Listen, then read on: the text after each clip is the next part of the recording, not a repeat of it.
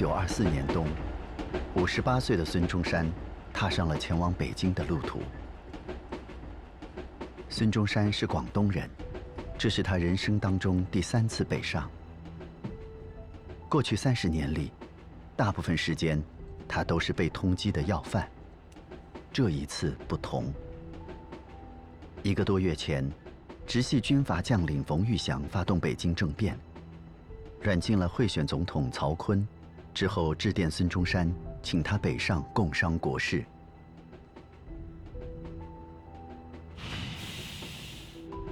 这对正在组织新一轮北伐的孙中山来说，无疑是意外之喜。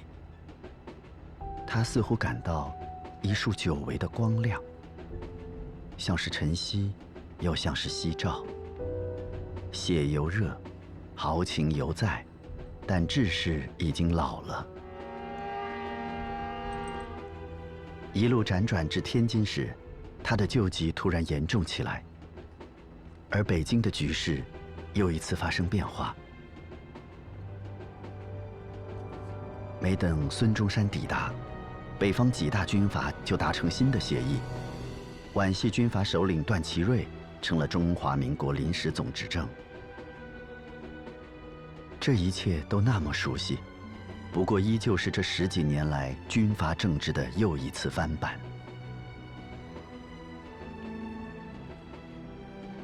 美好愿景不复存在，但孙中山没有改变行程。他觉得，至少可以趁此机会，把自己的理想和主张，播撒到此前很少涉足的北方大地上。为中国革命，他已经苦苦奋斗了三十年。他从来不害怕失败，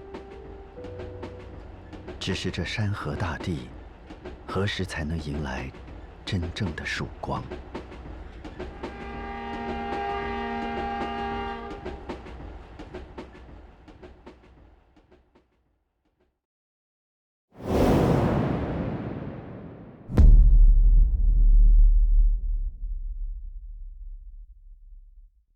纪录片《中国》第二季由经典经典献映，致敬中华文明，开启有机新生。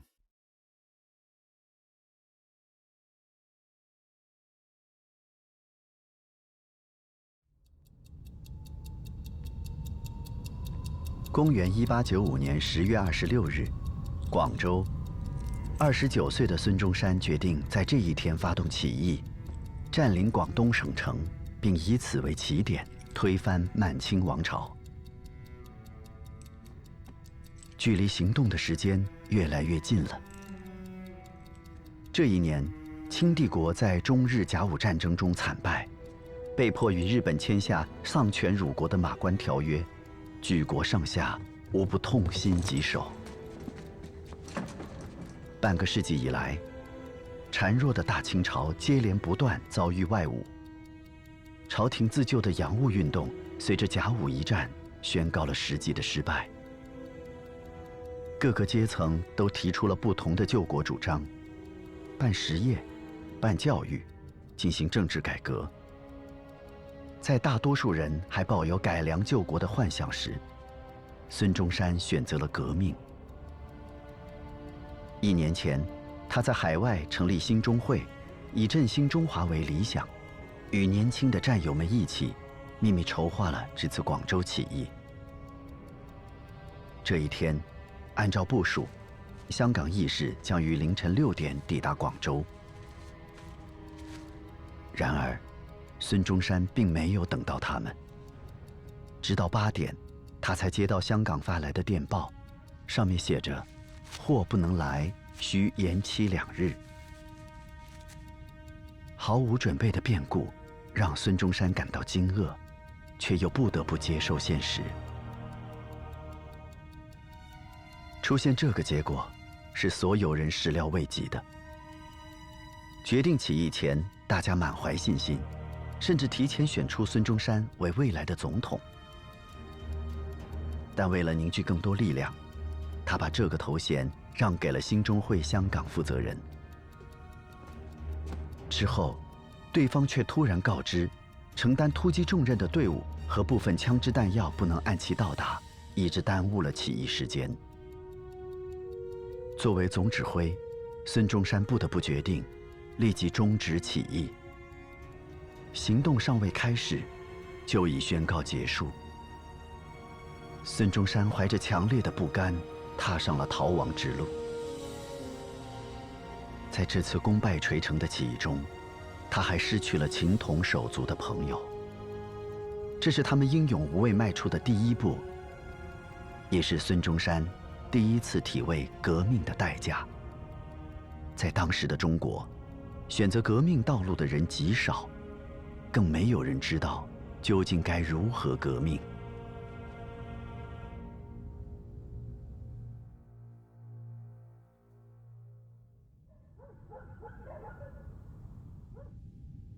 在清朝政府以重金悬赏的要犯名单里，孙中山名列头号。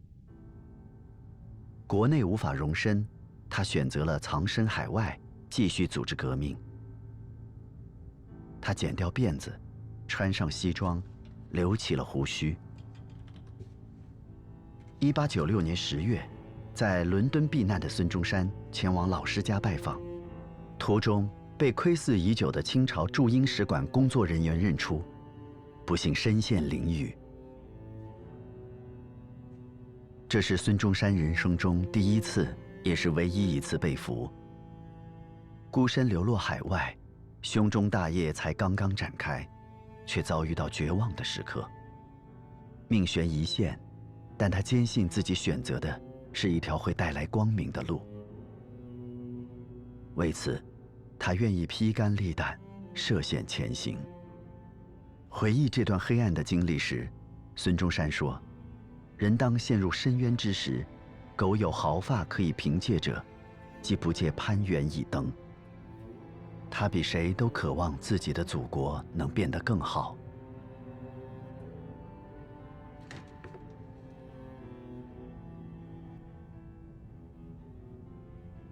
他要救的是中国。而不是一个王朝。唯有打破这个旧世界，才能建设一个新世界。只是，作为革命之路上的先驱者，他注定将遭遇这条路上的所有荆棘。危难之时，多亏了孙中山的英国老师全力营救，他才得以脱离险境。也因为西方媒体对此事件的关注，孙中山开始在全世界。声名鹊起。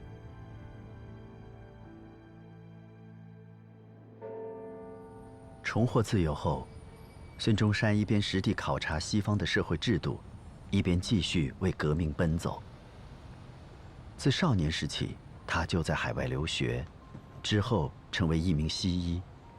但他很早就意识到，这个时代医国比医人更重要。要医国，思想。与行动同样重要。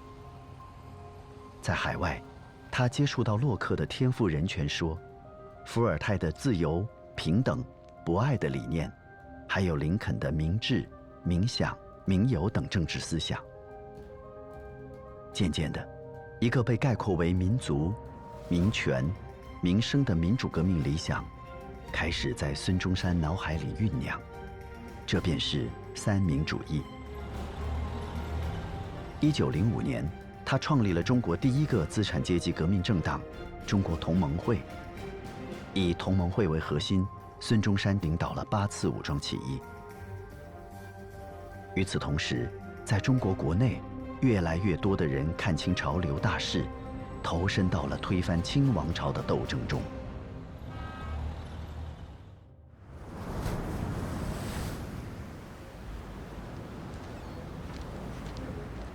一九一一年十月，报纸上的一则新闻，把在外流亡了十六年的孙中山照上了回国的旅程。他很久没有这样振奋过了，身体里似乎有一股热血在奔涌。报纸上刊登的是武昌起义成功的消息，这给了日薄西山的清王朝沉重一击。南方各省。已纷纷宣布独立。在配合革命形势做完一轮外交宣传后，孙中山决定响应国内的呼声，回到阔别多年的祖国。他无法不为之激动。流亡，对一个有才智的人来说，是聚集内心力量的一种鞭策。过去十几年里，他屡战屡败，却始终一往无前，愈挫愈奋，再接再厉。就在半年前，他组织了又一次广州起义，那一仗打得无比激烈，碧血横飞，浩气四塞，草木为之含悲，风云因而变色。起义再次失败，但黄花岗七十二志士的勇敢英烈，极大的激励了全国的革命者。半年后，他等来了期待已久的胜利。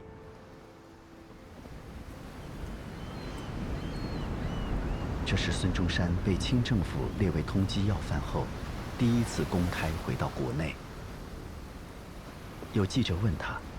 此次回国给中国革命带了多少钱，多少物资？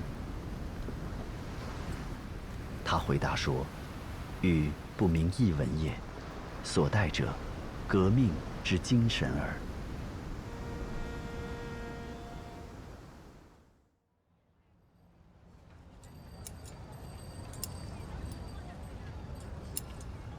众望所归，孙中山当选为中华民国临时大总统。中华民国，是他在创建同盟会时期就提出的国号。即将上任的孙中山，感慨、兴奋，也忐忑不安。他把一切都献给了革命，妻儿一直跟着他逃亡，长期不遗余力支持他的兄长破产了，母亲也在一年前去世，靠当地华侨资助才勉强办理完丧事。现在，革命终于成功了，旧世界正在急速坍塌，他要在废墟之上建设一个新国家，而这个新国家已经破晓了。这一年是辛亥年，孙中山四十五岁，正当盛年。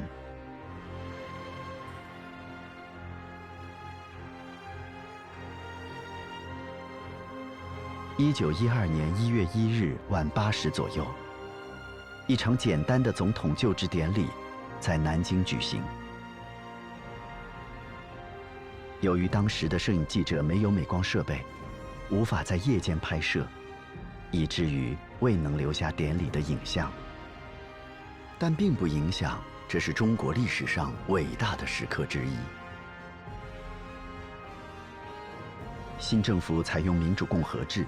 取代了中国历史上延续两千多年的帝制。这是当天上午孙中山从上海乘坐火车前往南京时拍的一张合影，也是他当天留下的唯一图像。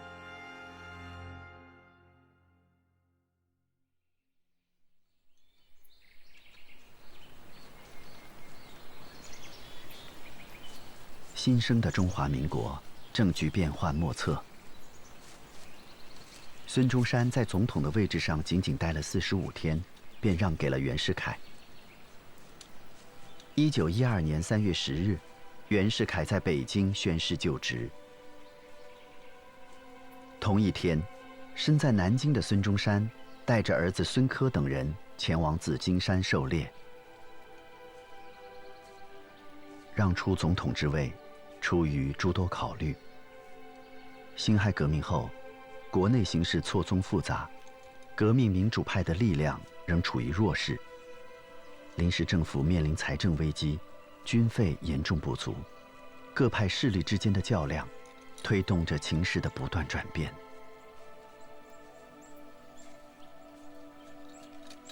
中华民国于南京成立后，南方看似统一在中华民国旗帜下，但各省军政府实际依然相对独立。北方清朝政权尚在，掌管军政大权的袁世凯利用他训练的新军，构筑了一道坚固的防线。为了寻求全国统一，南京政府与袁世凯协商，只要他推翻清王朝，就推举他为临时大总统。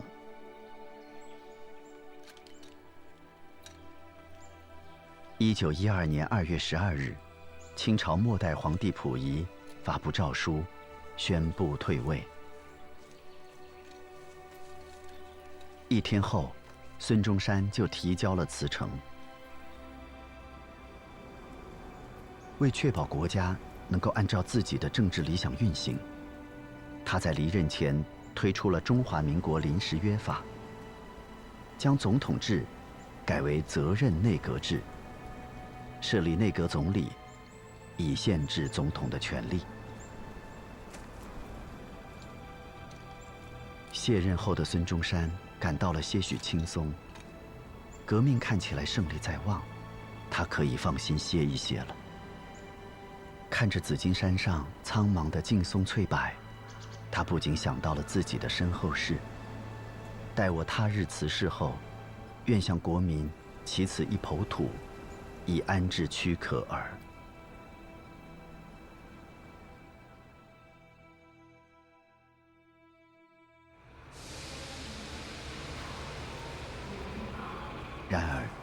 一场震惊全国的暗杀事件。打破了孙中山的美好设想。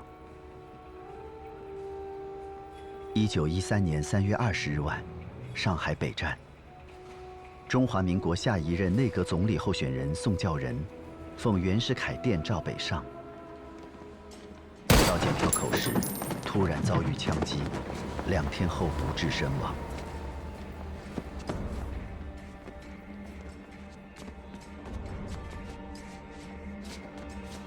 就在几个月前，孙中山以同盟会联合多个党派，统一改组为国民党。宋教仁任理事长，国民党在国会选举中获胜，宋教仁成为内阁总理的第一人选。这样的关键节点上，他的遇刺让人浮想联翩。国内舆论以及一些线索，都把幕后主使指向了试图独裁的总统袁世凯。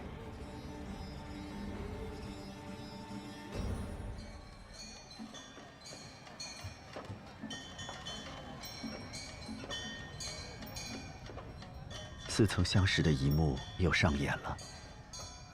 极度悲愤的孙中山起兵讨袁，却不敌强大的北洋军。落败后，他再次流亡日本。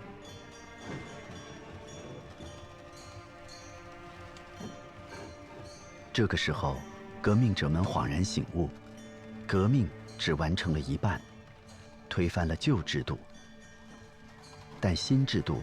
并不会因为旧制度被推翻而自然建立。在历史传统无比深厚的中国，建立起全新的共和制度，是一个无比艰巨的任务。近代以来，邻国日本的发展，如同参照般带给中国人不同维度的思考。同样被西方舰船强行打开国门。并遭遇了工业化国家的全面倾轧。日本以欧美为师，自上而下启动了对制度和文化的全面变革。几乎与中国洋务运动同期进行的明治维新，迅速把日本带进了近现代强国之列。为此，在甲午战争败给日本后，许多中国留学生把日本作为学习之地。孙中山此前正是在日本成立了同盟会。这一次，他组建了一个新的团体——中华革命党，他要继续革命。在孙中山蛰伏日本期间，独揽大权的袁世凯谋划了一出复辟帝制的闹剧，并最终引发了声势浩大的护国运动。一九一六年四月。孙中山启程返回国内。两个月后，做了八十三天皇帝梦的袁世凯，在举国上下的一片讨伐声中，黯然离世。历史潮流浩浩汤汤，不可逆转，但前行之路漫漫，又该怎么走呢？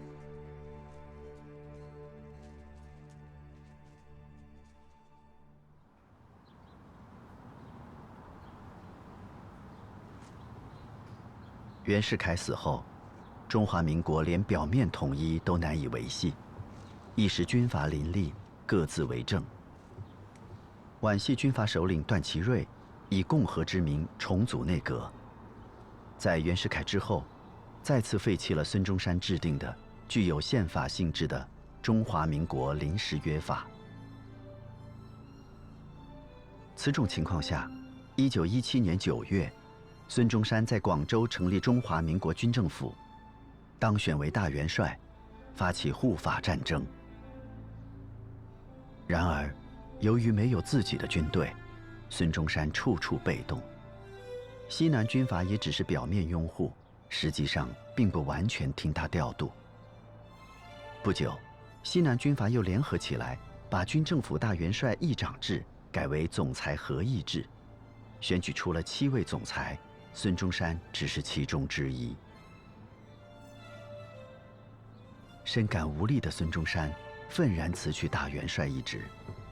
离别电文里，他痛斥南北军阀如一丘之貉，并指出：“五国之大患，莫大于五人之争雄。”革命的成果，成了军阀们争夺的权利。一切都没有变得更好。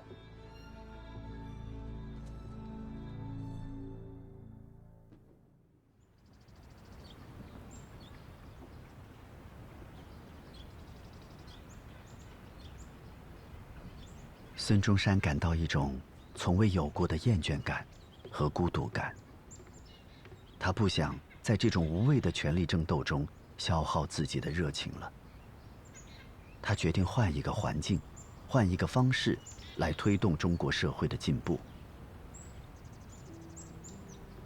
这是位于上海法租界里的一幢欧式建筑。一九一八年夏，孙中山携妻子宋庆龄住进了这里。一年多以前，几位华侨共同出资，为他购置了这所房产。他们说。哪里有做了惊天动地大事业的人，连住的房子也没有呢？这也是孙中山和宋庆龄一生中唯一的一处私宅。他们终于有了属于自己的家。在这个家里，孙中山度过了一生中最为宁静的一段时光。长期的征战与颠簸，以及错杂难控的时局。让孙中山深感疲惫。辛亥革命成功后，这个国家并没有焕然一新，反而陷入了长时间的混乱，给民众带来了无止境的痛苦。这绝不是他和战友们不惜付出生命想要创建的新国家。此后的两年半时间里，孙中山从一个热血沸腾的革命者。变成了一个冷静的写作者。他把自己多年的思考与实践付诸笔端，完成了由《孙文学说》《实业计划》和《民权初步》三部分构成的巨著《建国方略》。这是孙中山构建的资产阶级共和国的蓝图，是他一生为之奋斗的理想目标。从心理建设到物质建设。到社会建设，孙中山对中国的近代化进程进行了系统化的、具体而微的设计。为了凝聚人心，鼓舞处于低潮中的革命同仁，孙中山在《建国方略》中写道：“夫革命事业，莫难于破坏，而莫易于建设。”他说：“最难的事我们已经做完了，还怕什么呢？”但或许，他远远低估了建设的难度。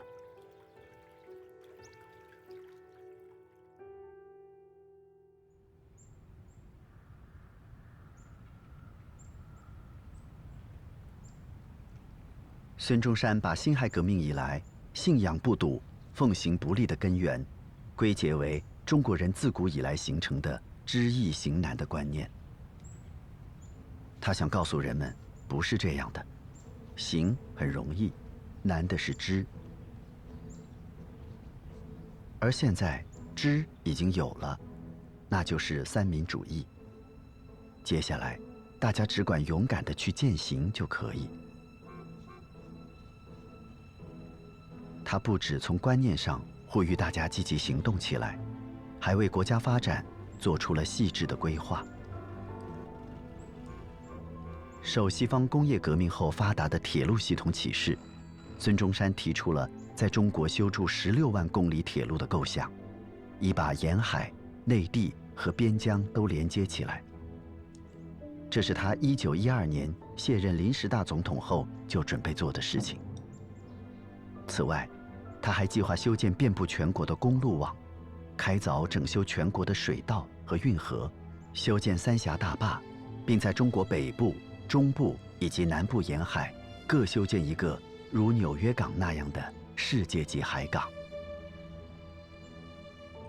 孙中山要让这个国家彻底的流动起来，从思维到商品。他信心十足，认为在十年内就可以完成这一切。但也因为这一点，方案在提出之初就备受争议。甚至有人视其为空想。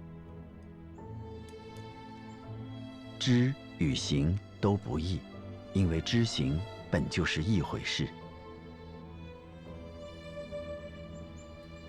孙中山对国家的未来充满了乐观的想象，但这些就像他一直未能完成的革命一样，成了他未能实现的梦。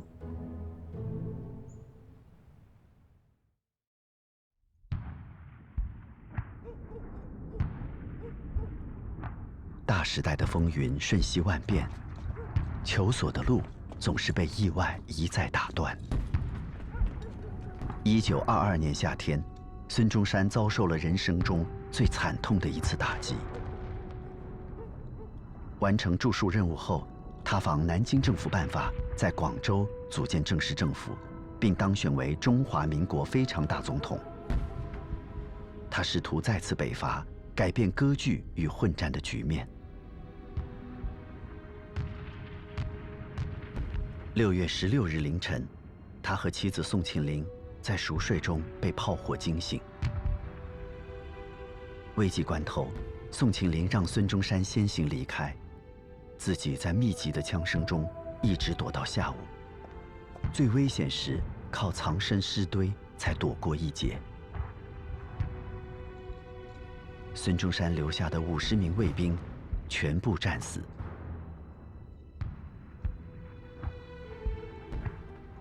让孙中山没有想到的是，发动袭击的人是他曾经最信任的人之一，相从十余年的部属，粤系军事将领陈炯明。孙中山下达北伐命令之后，陈炯明迟迟不肯响应。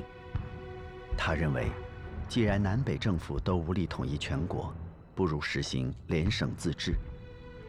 结果被一次性免掉了三个职务。对此，陈炯明选择了公然背叛，直接炮轰孙中山的住所。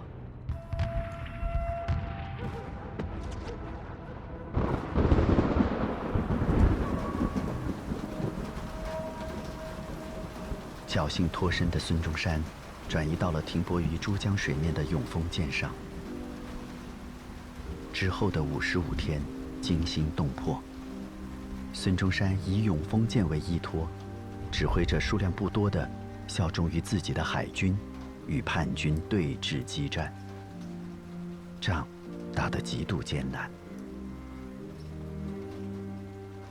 前方刚刚出发的北伐军消息不明，后方却被自己人炮火紧逼，妻子在混战中几乎丧生，最终失去了刚在孕育中的胎儿。这让孙中山的心情黯淡到了极点。永丰舰上五十五天的硝烟战火，也一直被孙中山铭刻在心。这是他一生中最痛彻心扉的失败。后来他回忆说：“文帅同志为民国而奋斗垂三十年，中间出生入死，失败之数不可履止，故失败之残酷，未有甚于此意者。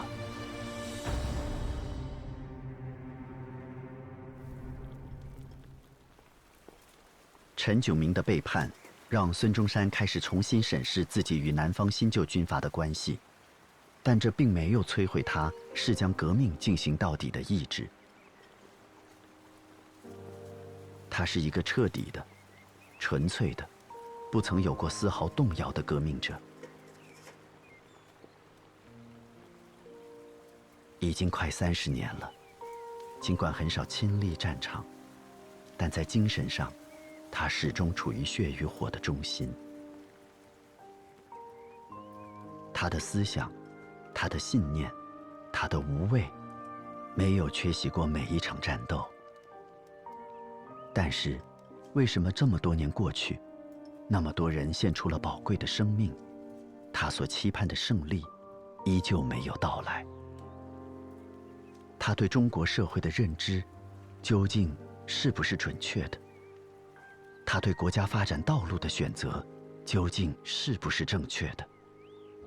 孙中山不得不一次次向自己提出这样的问题。他始终是热烈的。昂扬的，但他也是孤独的、困惑的。他似乎总在失败。他用数十年的流亡开创了一种新的革命方式，但由他发动的起义却失败次数甚多。他失去了一个又一个志同道合的朋友。为了革命，他为自己取过十多个化名：中山桥、高野长雄。陈文、陈在之、中山二郎、吴仲、高达生、杜加诺、阿罗哈。这让他看起来就像是一支战队，但走近了看，会发现这支战队其实只有他一个人。这就像是孙中山半生奋斗的一个隐喻。他孤军奋战已经太久了，他需要真正的朋友。需要新的力量。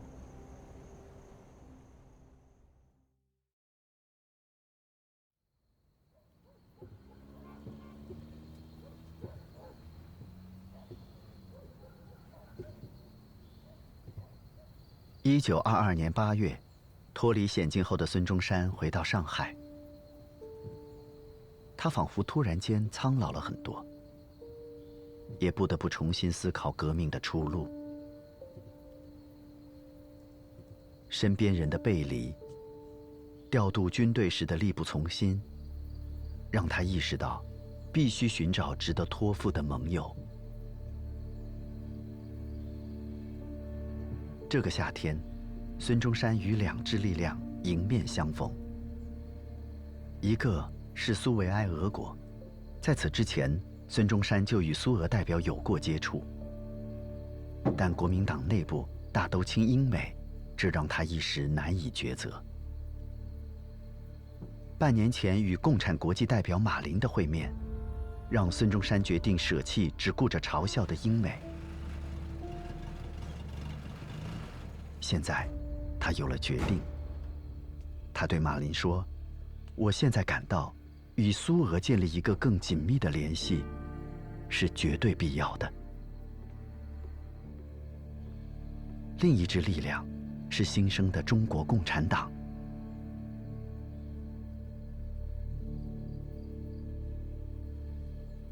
八月下旬的一天，孙中山第一次见到了中国共产党的创始人之一李大钊。在孙中山的书房里，两人就如何振兴中国等问题多次畅谈不倦，几乎忘时。宋庆龄后来回忆。当时，孙中山已经认识到，国民党正在堕落中死亡，要想救活它，必须新的血液。而正在蓬勃成长的中国共产党，让孙中山看到了真正的革命同志。他知道，在斗争中，他能依靠他们的明确的思想和无畏的勇气。当时。北方军阀以及西南各省的联省自治派，都或明或暗地站在了陈炯明一边。国民党内部也分化严重，甚至有人联名要求孙中山下野。当此之际，中国共产党公开发表宣言，要和孙中山合作，这让他尤为感动。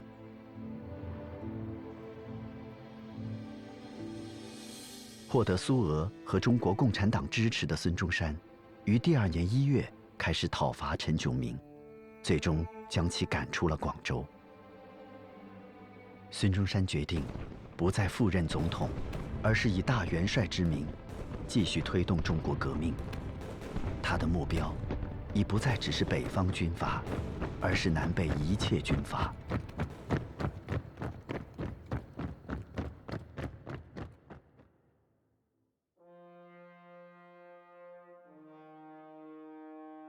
这是孙中山革命生涯里一个新的里程碑。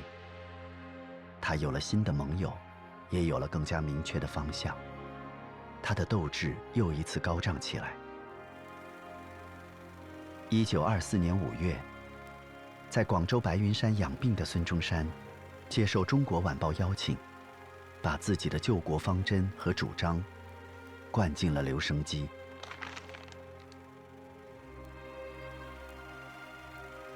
我们知道，中国千年来是世界上头一等的强国。我们的文明进步比各国是领先的。当这个中国挺强劲这个时代啊，正所谓千方。进攻万国来朝，那个时候，是中国这个威名在这个世界上都是第一的。中国是世界上头等是强国的。到了现在啊，怎么样呢？现在这个时代啊，我们中国。就是世界上顶右顶顶的国家，现在世界上没有一个能看得这个中国人的。从现在是世界的列强，所以这个中国就是由划分中国是念头，也是由来各国来共管。中国的意志。那么，为什么我们从前是顶强一个国家，现在变成这个地步呢？这个是中国，我们近来这几十年了，我们这个国民睡着了。我们最了。这是孙中山生前唯一的一次录音。也是他利用近代科学技术来宣传革命、唤醒民众的一次尝试。为便于传播，他录制了北方话和粤语两个版本，以勉励国民和告诫同志为题，向海内外发行。他想让自己的声音传播得更远一些，让中国的革命变得更有效率一些。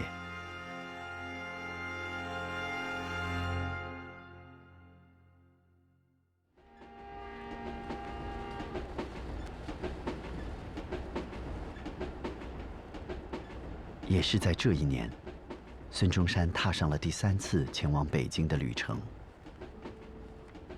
对孙中山来说，一九二四年是有着极为重要意义的一年。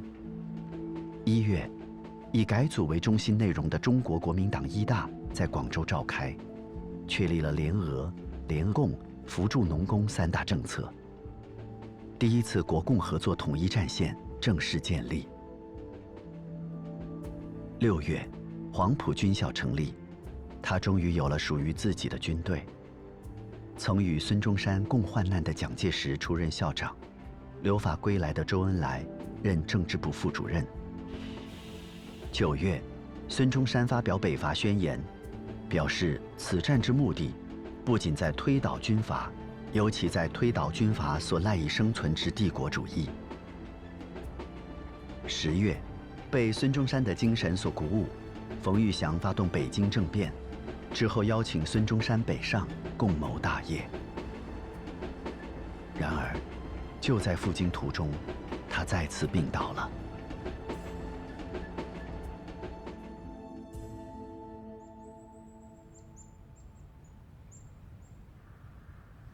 抵达北京后的孙中山再也没有离开。他忍着病痛，在演讲中告诉北方民众：“此来不是为争地位，不是为争权力，是特来与诸君救国的。”他并没有等到救国的那一刻，他探索的新路才开了头，但历史没有留给他走下去的时间。一九二五年三月十二日，孙中山于北京病逝，享年五十九岁。弥留之际，他还在用断断续续的语言不停念着：“和平，奋斗，救中国。”他留下了一份家事遗嘱，一份国事遗嘱，和一封致苏联遗书。致苏联遗书由孙中山用英语口授而成，表达了与苏联继续合作的愿望。国事遗嘱提到了他一生至为看重的三民主义和建国方略。相关内容后来被精炼成了一句传播很广的话：“革命尚未成功，同志仍需努力。”孙中山去世后。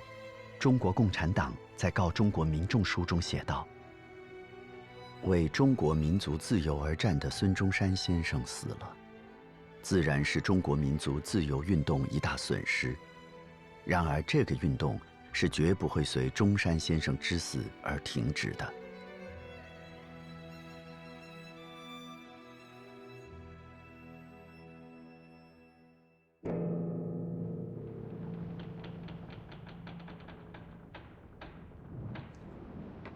在为中国革命东奔西走的年月里，孙中山很少再回到家乡——广东省香山县翠亨村。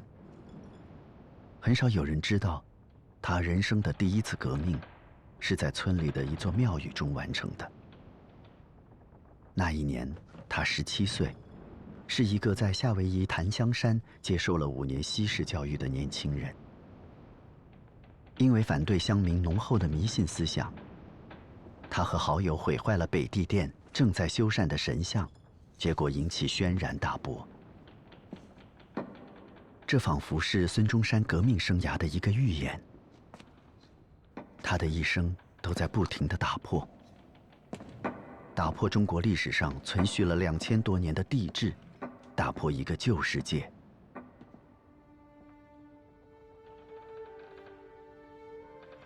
然而遗憾的是，他没能重建出一个新世界。由于历史进程和社会条件的制约，他没有找到解决中国前途命运问题的道路。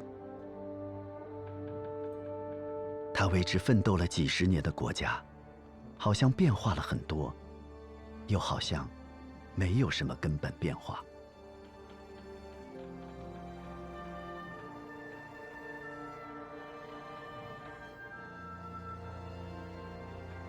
但他依然不斥为中国历史上最伟大的人之一，中国民主革命的伟大先驱。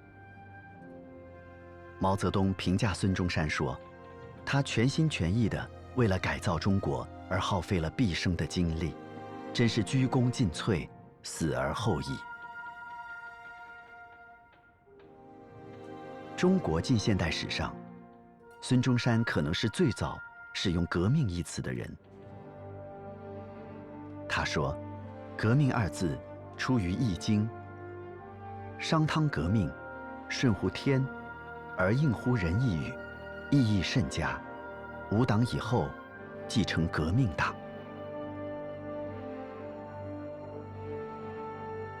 革命，成为孙中山一生的志业，也成就了他一生的荣光。对于中国未来的光明。”他始终充满期待。吾心信其可行，则移山填海之难，终有成功之日。而这个使命，将历史性的落在中国共产党的肩上。